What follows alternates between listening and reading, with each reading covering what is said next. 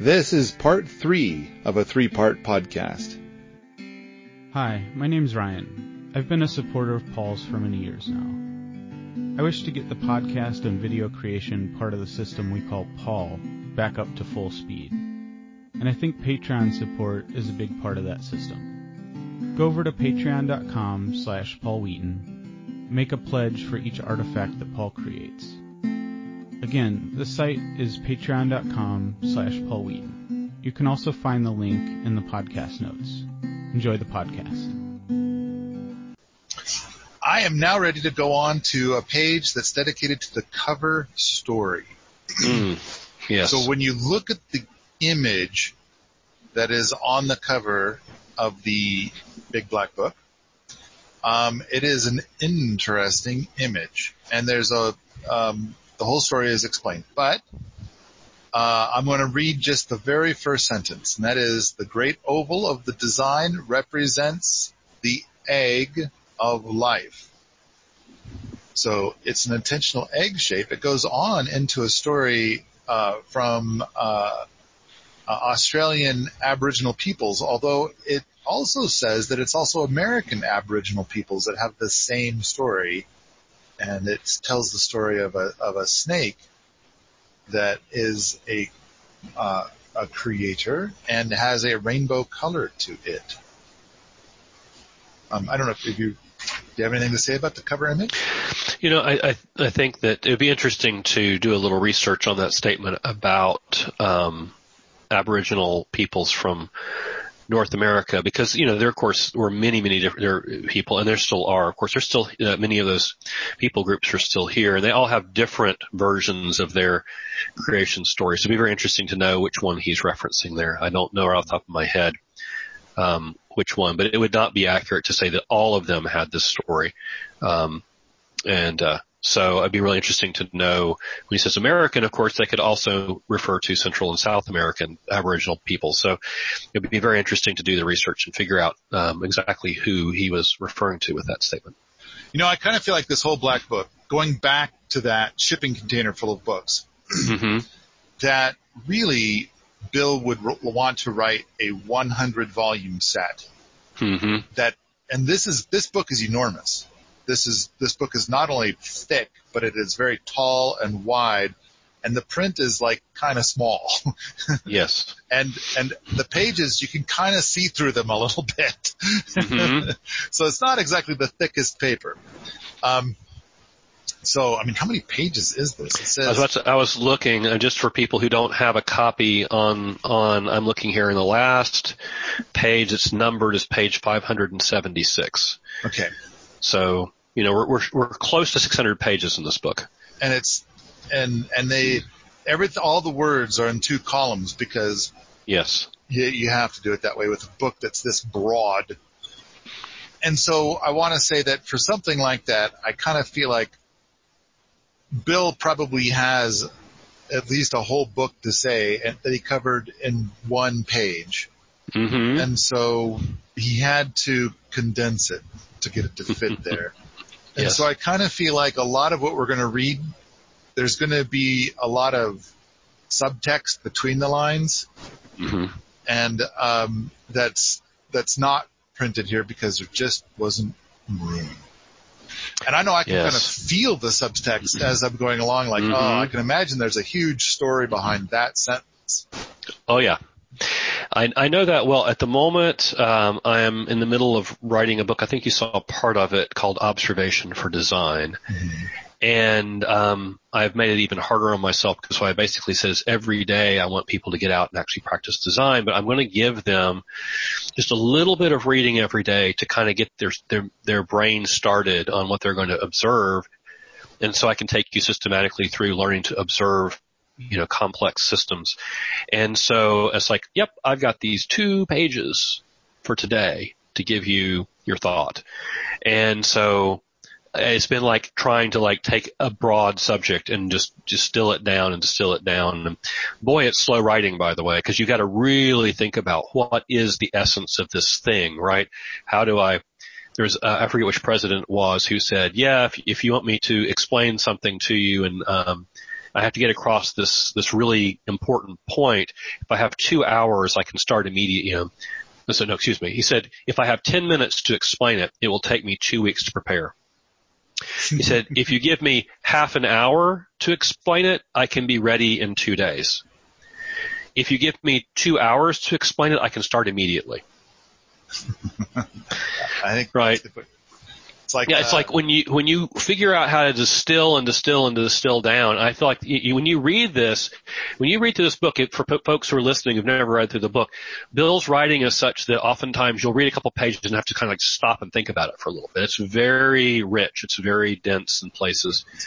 And I think that's what he's done. He has, in order to get it down to 600 pages, he has, you know, distilled and distilled down and you have to really just think about what he's saying and he's put a lot, there's a lot of resonance behind a lot of the sentences we'll read. I, I know, as you were saying that, I thought so much like Blaise Pascal is famous for having said something about, I'm sorry my letter is so long, I didn't have the time to make it shorter. Yes. And, um, and then also, um, I, when I wrote my book, then a lot of the thought went into like when, cause when I first learned the C programming language, I went with a book called The C Programming Language written by the inventors, Kernighan and Ritchie. The K and R, yes. Yes, the K and R book. And, but at the same time, when I grabbed that book, I grabbed seven other books. Like today, I need to learn C and I'm going to read all these books. And so I did. I read all those books. And what I walked away with was,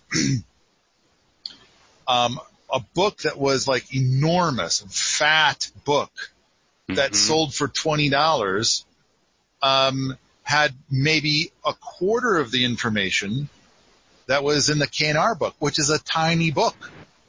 That's right. And, Yeah. and it's like really the thing to do is just read the K&R book. You don't need all those other That's right. books. There's a reason that in the industry, if you just say, yeah, get me, a, grab me a copy of the K and R, everybody knows what you're talking about. Right. Because they did the a- work. And it's, it's $45 for that book. And it's a Yes. tiny book. It is, but they did the work. They distilled it down. They made it crystal clear.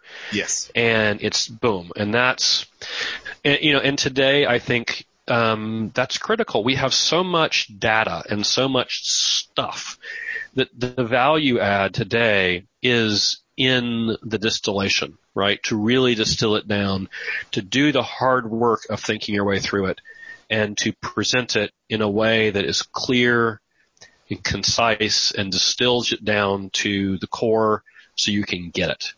And, um, you know, I think part of the, the success is that Mollison, even though he's tackling, tackling basically this infinite subject, he spent some time, obviously, in writing to try to do some of that distillation for us.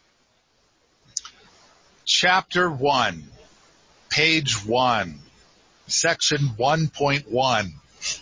permaculture design philosophy. so I, I marked off a paragraph that's like uh, the fourth paragraph. Hmm. What we have done, we can undo. There is no longer time to waste, nor any need to accumulate more evidence of disasters. The time for action is here. I deeply believe that people are the only critical resource needed by people. We ourselves, if we organize our talents, are sufficient to each other. What is more, we will either survive together or none of us will survive.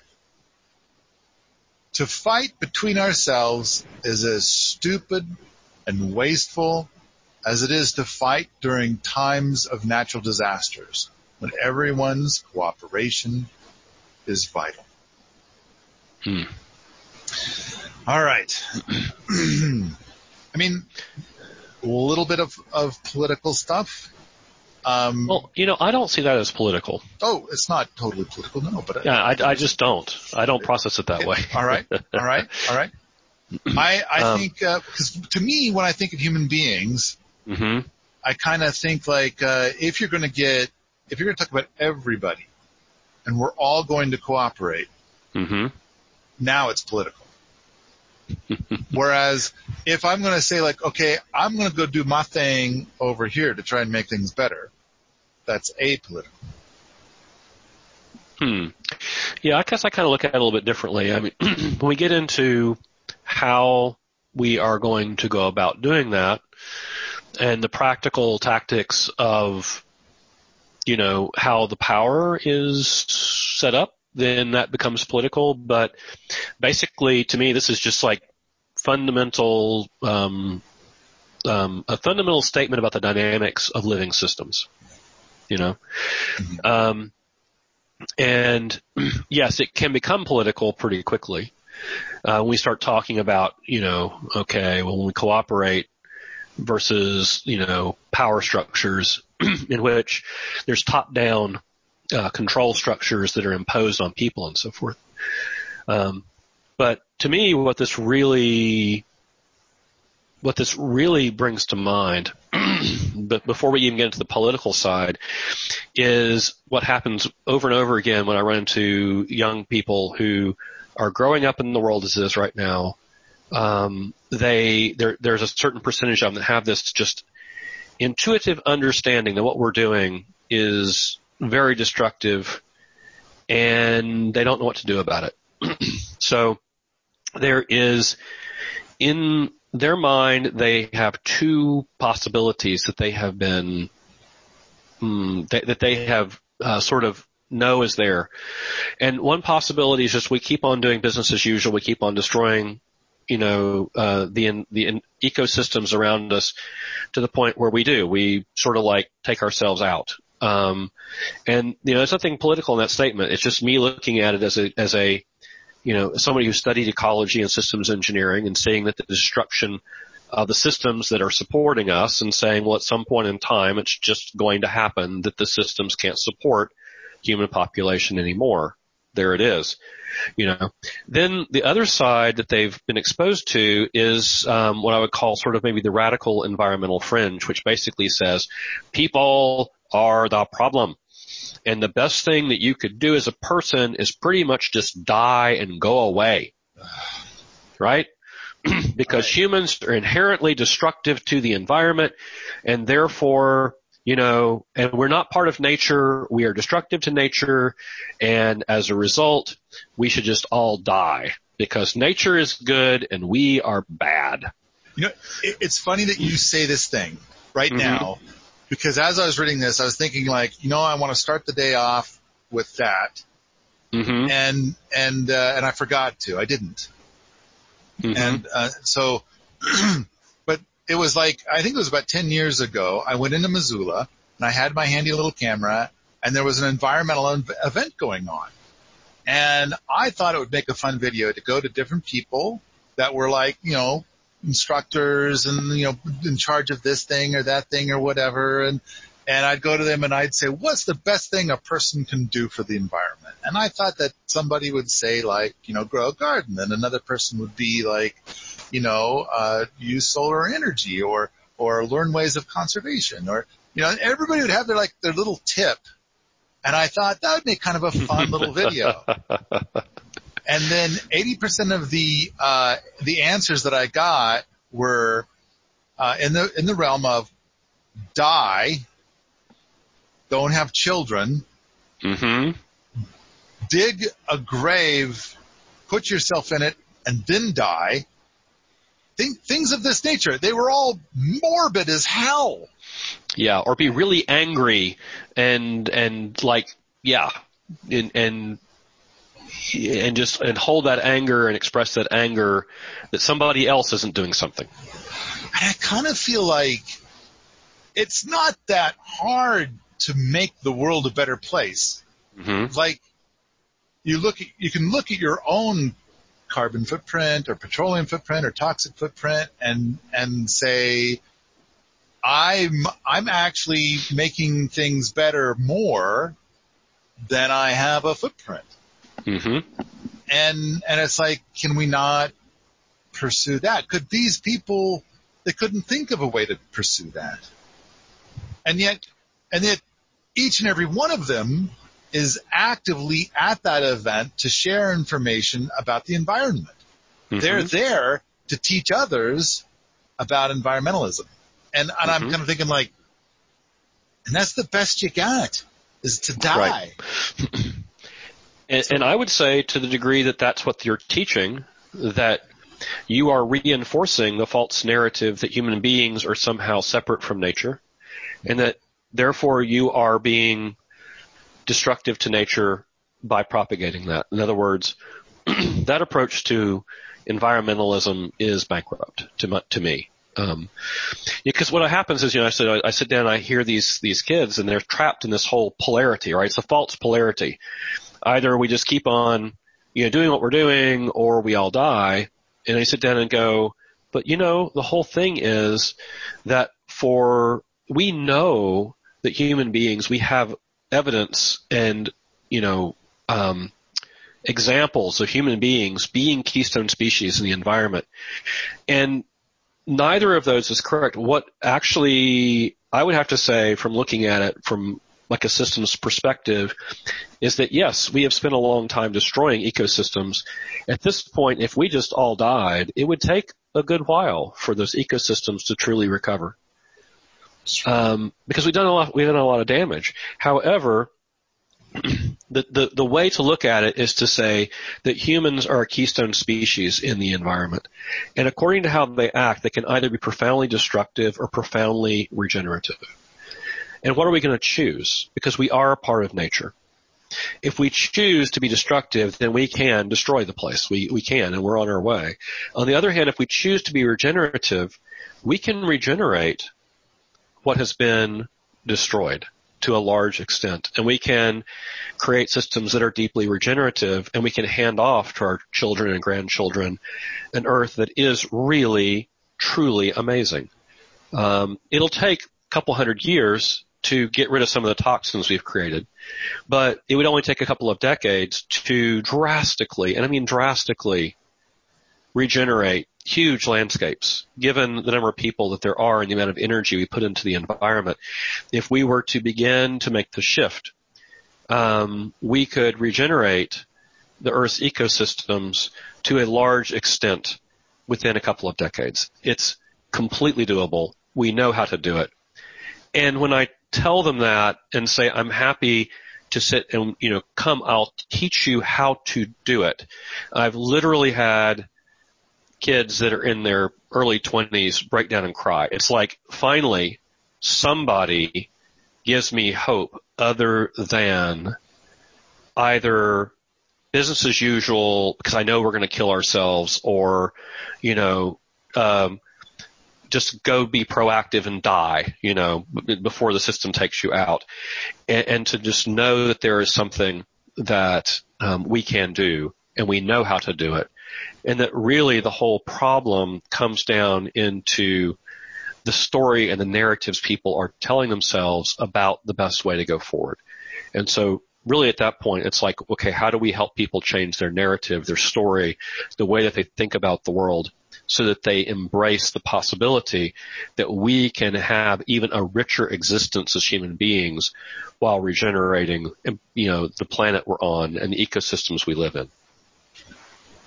I think that Sepp Holzer's Krameterhof, because where Sepp Holzer lives at Holzerhof now, but Mhm. his son continues to live at the Krameterhof. But when we look at the video and the pictures of the Krameterhof, and it's in a, a climate similar to my own, um, so very cold, excuse me, very cold. Um, I think that that stands as an excellent example of romancing nature Mhm. it's a jungle. And the number of species overall is probably on the Krameterhof. It's, it's, and it's 110 acres. It's probably got a hundred, I'm gonna, just gonna guess and I'll, and then I'll give you a moment to, to see if you agree with my numbers. Mhm. I'm gonna say it has a hundred times more species than the thousand acres surrounding it. Would you agree Yeah. with that? Okay. Yeah, I think, yeah, I mean, am an engineer, so I would like to have precise numbers, but I would say that you're, it's probably in that order of magnitude. Yes. Yeah, I think it's pretty safe to say. Yeah. hundred Yeah. times more species Mhm. and the diversity that he has introduced there. So it's like not only is he creating a benefit for himself, Yes. but he is creating a benefit for all the things which Bill Mollison wishes for us to maintain a benefit for in hmm zone five. Yes. Those, that flora and fauna that's out there in zone five, I believe is going to be more at home at Sepp's place than a hundred feet off of Sepp's place. yes. Uh, yes, I okay. And now, granted, I still believe that that Mollison is correct. We need that zone five that is effectively, you know. But I I kind of think that the way he's looking for it is different. We can have a community over here, and then there's like this, you know, 40 mile stretch where there are no communities, and nature's doing its own thing. So let me make a what to me is an important distinction, which is I believe that part of the thing that's going on is that the forested lands around the Krameterhof have been managed. You know, this is Yes. a and and so what's happened is they have been managed in a way that has turned them into almost a, a, a tree monoculture. You know, Yes, um, and I'm, I'm trying to remember what kind of tree it was exactly. Um, I I believe a it was- conifer. it's a conifer. So what you basically have done is you have had mismanagement by people over time that have created what you can almost think of as a conifer desert. And um, so if we were doing our part, which would be to be a keystone species in those forests, we would not have managed them into that direction. We would have created a, you know, helped nature to create a successional mosaic across that space that was rich and had a lot of things going on. And by doing so, we would benefit ourselves because we would have a reservoir of biodiversity around us and we would benefit the natural systems. This is mutually symbiotic. You know, this is what I'm, I'm looking for. The next blurb is the prime directive of permaculture. hmm The only ethical decision is to take responsibility for our own existence and that of our children. Make it now. Okay, so so I want to I want to be clear. It's it's labeled. He has labeled it in here and titled this as the prime directive of permaculture. And of course, I can't help but read that and think of Star Trek. But uh, this is Yes. the, the prime directive of permaculture, the only, the only ethical decision is to take responsibility for our own existence and that of our children. Make it now. So I kind of feel like maybe I could have called my book the prime directive of permaculture.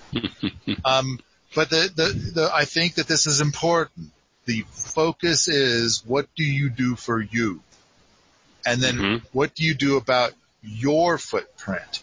What do you do about your environmental impact? And then of course, there's also your children.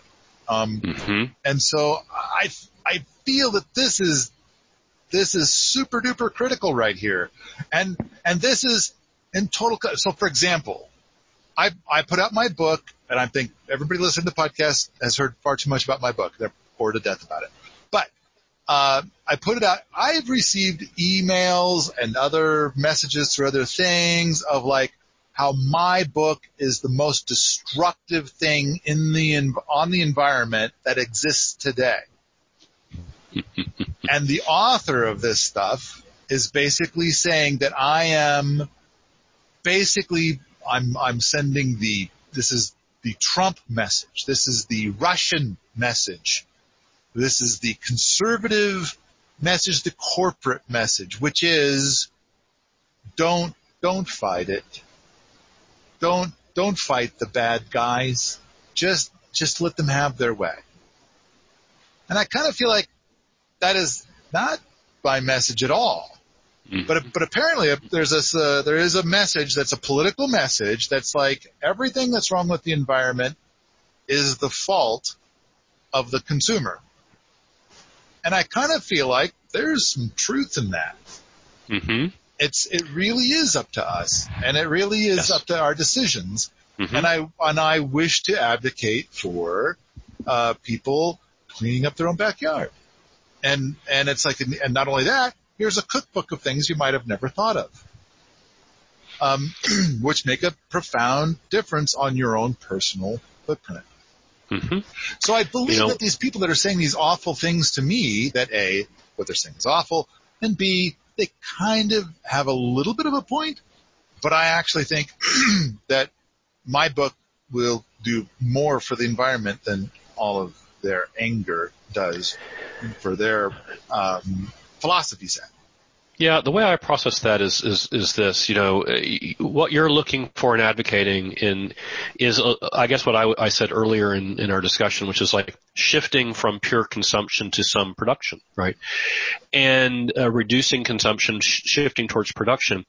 And when you do that, you open the possibility for yourself to send signals um, through the political means, but also through monetary means to, you know, as a consumer of the goods of our culture, you, you shift yourself towards the possibility of sending different signals.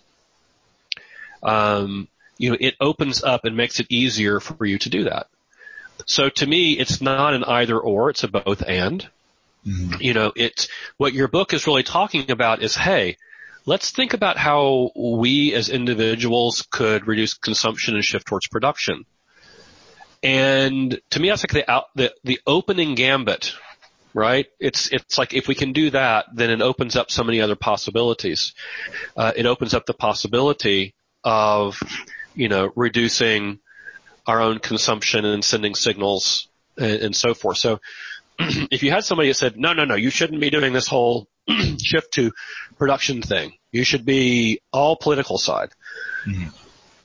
I would say to them, um, excuse me, um, get a little water here.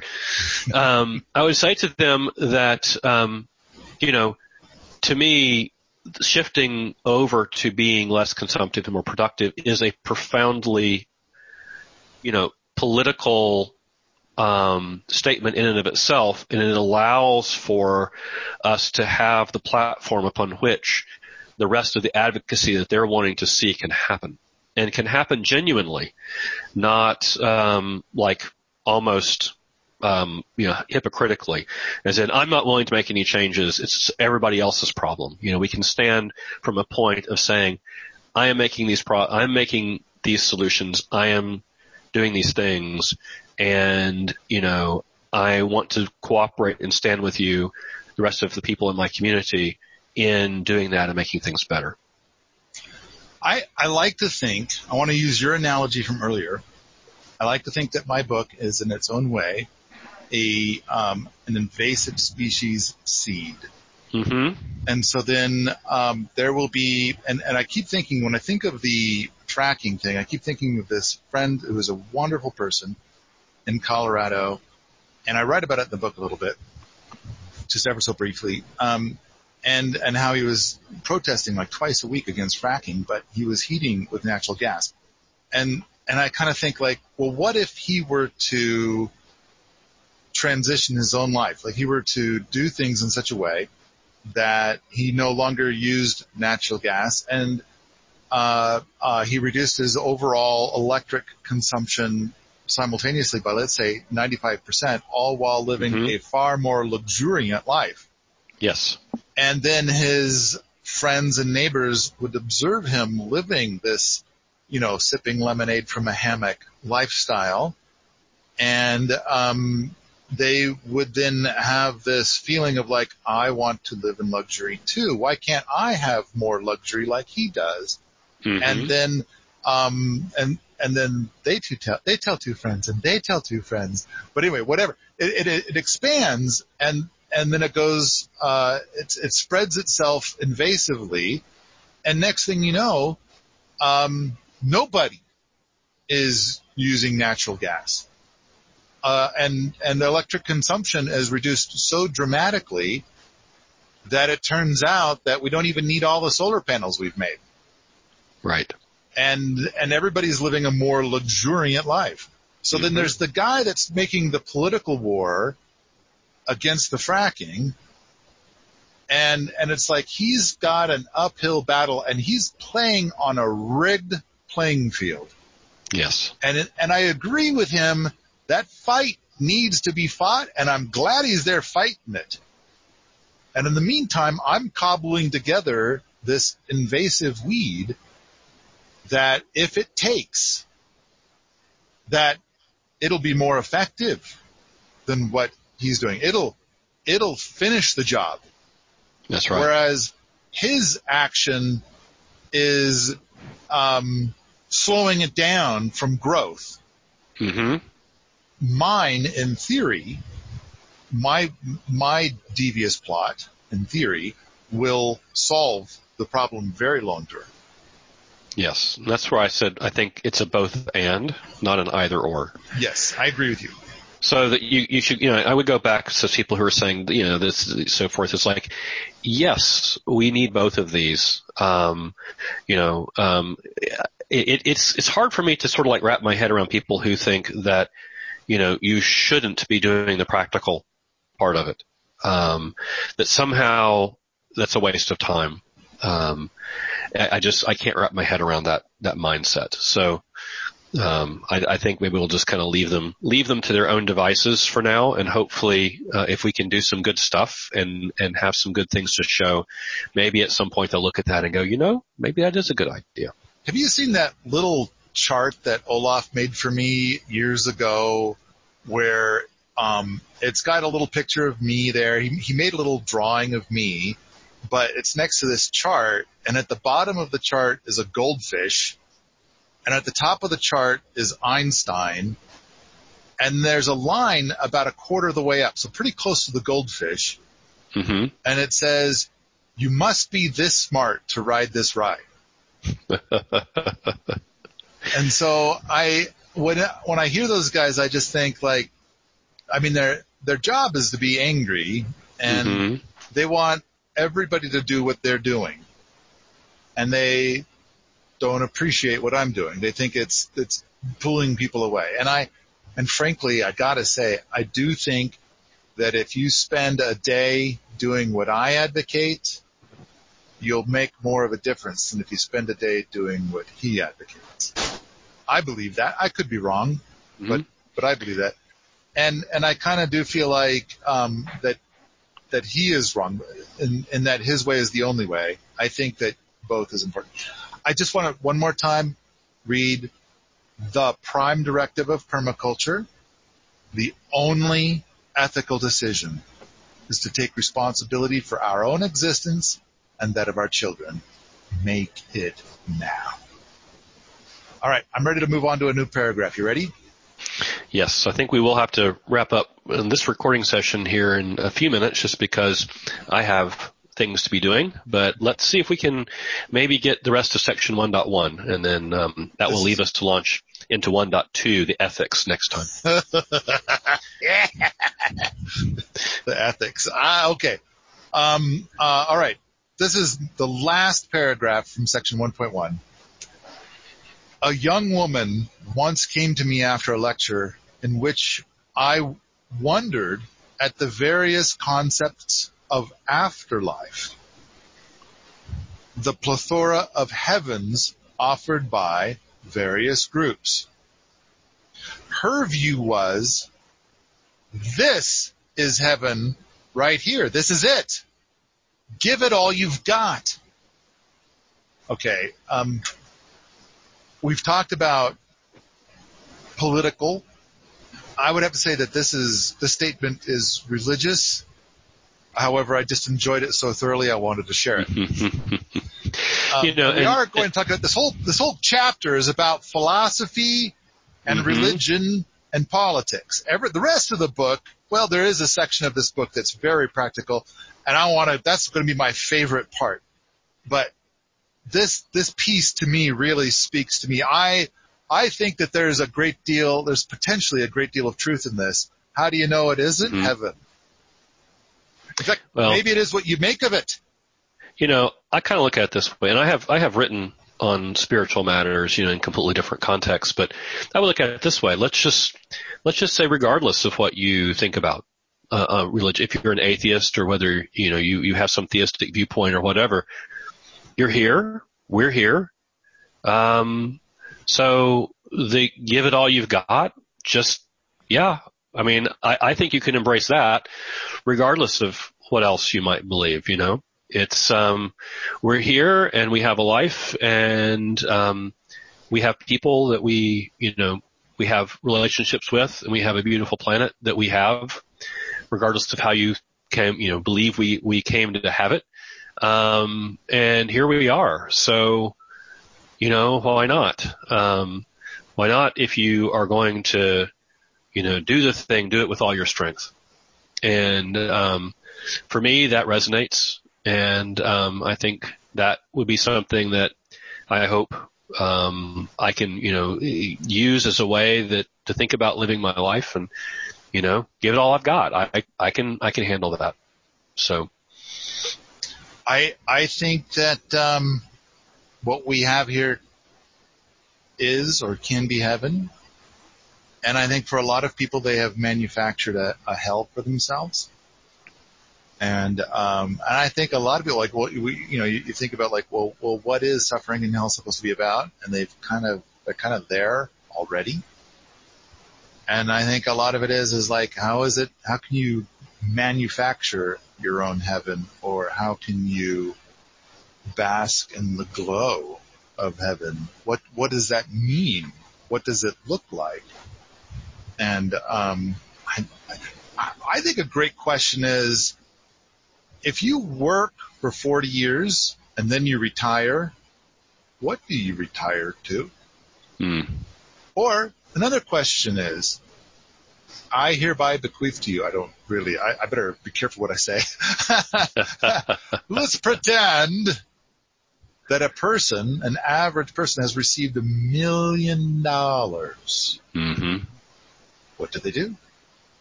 What, what, uh, do you know do they do they enter into early retirement and what does that look like and so i kind of feel like with uh, well uh, we get into so many different interpretations of what is permaculture but i kind of feel like permaculture and homesteading combined make a beautiful retirement package mm-hmm. and it's what i advocate with the whole GERT thing um, but even still, people, I, I know that just yesterday, uh, two people were here and they were talking about how to use permaculture to make money. And they were trying to like, you know, come up with an income stream in a permaculture scenario to um, come up with a, uh, an income equivalent of somebody working a professional job. And I kind of jumped in there and said, why? Why would you, what would you, if you had, if you, if you had $80,000 a year coming in, what would you do with it? You know, like let's say you got it, and it comes back to the question, you got a million dollars, what would you do with it? And I kind of feel like, may I suggest the GERT package? But that's, the GERT package comes more from what's in her head than the dollars. All right, I'm wandering way off topic here. well, I guess I'll just make one observation on that. Maybe we should wrap up for today. It's it's it's kind of um, this, you know. Um, to me, I would I would circle back around and say there's an implicit assumption that the way to achieve the quality of life that you want is through this path that has been defined by certain types of culture that you do this professional thing and you get a certain income and then it'll provide you with the quality of life you want. What I would say is my observation is in a lot of cases that's not even true. It will give you the capability of consuming a certain amount. But in a lot of cases, I'll see people who have professional incomes whose quality of life is not what they want. So we can't even just say that. What we could say is, what if we started at um, not even making that assumption and said, how do I achieve the quality of life that I want? and then look at it from from there as a starting point. And what you've done is your analysis of GERT and you know that sort of thing. That's sort of starting from that point. How do I achieve the quality of life? And is the only way to achieve that quality of life actually through, you know, a, a very large income and, and a particular way of life that's been sold to me pretty much as I grew up? And the answer is no, it's not. And as a matter of fact, um, it may not get you where you want to go. That that path. So to me, it's like, again, when I'm teaching in the integrated regenerative design framework, one of the whole things is around a statement of purpose uh, for what you're doing, any project you're taking on, and, and what it, part of the whole thing is defining this the quality of life you want. Because that's the starting point, right? What quality of life do I want as a human being? And then what am I going to do to get it in an ethical way? And I think that is where we start. And the answer, if we start from uh, that point and ask honest questions, may very well not lead us to decide that we need to be consumers and that we need to, you know, have to ha- have to have um, all the trappings of um, the destructive system but that instead there are ways to, as you put it, be luxuriating in um, having that quality of life while having a much lower footprint. And I think that's, you know, that's where we need to be going. And I think as we start looking forward into this book, that that's what I think Mr. Mollison is going to be arguing for. Um, I want to throw in a quick thing about a about safety net mm-hmm. because I kind of feel like for 90% of people out there, thing that would be a great relief to them or it would eliminate a lot of their stress or heartache or headache would be to have like a lifetime safety net. And to, and to say, um, like, okay, you've, you've got another 40 years left on this planet you've now got it set up in such a way that you no longer ever have to worry about food and shelter and a bunch of stuff. It's all, it's all taken care of. So I then put forth at your feet the idea of like, which would these people, which, which would these people ask for and which will actually make them have a better safety net. And that would be mm. the GERT package on one side or on the other side, a million dollars. Mm-hmm. I think that of the 90% that currently do not have a safety net, that 90% of those people would grab for the million dollars. Do you think, does that sound about right to you? Am I close? I think they would reflexively grasp for that. Yeah. I think that's that's the way I would put it. Is that reflexively, given the way they've been socialized, the way that they've grown yeah. up in the culture, that's that's reflexively where they would go. But I think there's a percentage of those that if they could, if they got the opportunity to truly understand the difference between the two, that they might be a percentage that would choose differently. And now, and then this comes, oh, this is delicious. This is perfect. So in order for them to change their mind, for them to choose, because I think the million dollar package for most people is going to lead to them needing to, like their safety net will be gone in two years. Mm-hmm. I think that's almost been proven. Um, whereas the GERT package will last the rest of your life. I mean, we could talk about when you get into crepitude that it, things change, but that's another story for another day. Yes. Um, but the key is is like okay, we've got our average person, and they're reaching for the million dollars. And so, what does it take for them to reach for GERT, the GERT package instead?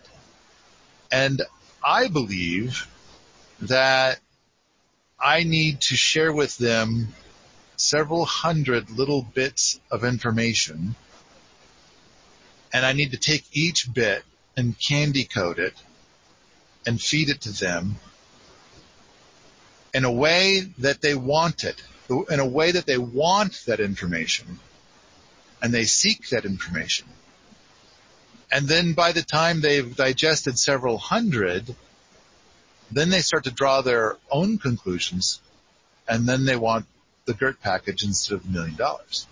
And that's kind of like a big part of what I've been attempting to do or what I was attempting to do before I got this property. And I kind of get the impression a lot of other people have picked up the ball from there, but I'm not sure if we're reaching general America or general population of the world, but you know, we are reaching a few. Yeah, we need to. You're reaching for the early adopters and for those people who are open. Once their example starts to be more visible, then the possibility for wider change opens up. I think. I agree. I agree. On that note, I, I think we might be done for today. Yes. All right. If you like this sort of thing, come on out to the forums at permies.com where we talk about Bill Mollison, homesteading, and permaculture all the time. All the time. Don't forget, go out to patreon.com slash Paul Wheaton and make a pledge for future artifacts.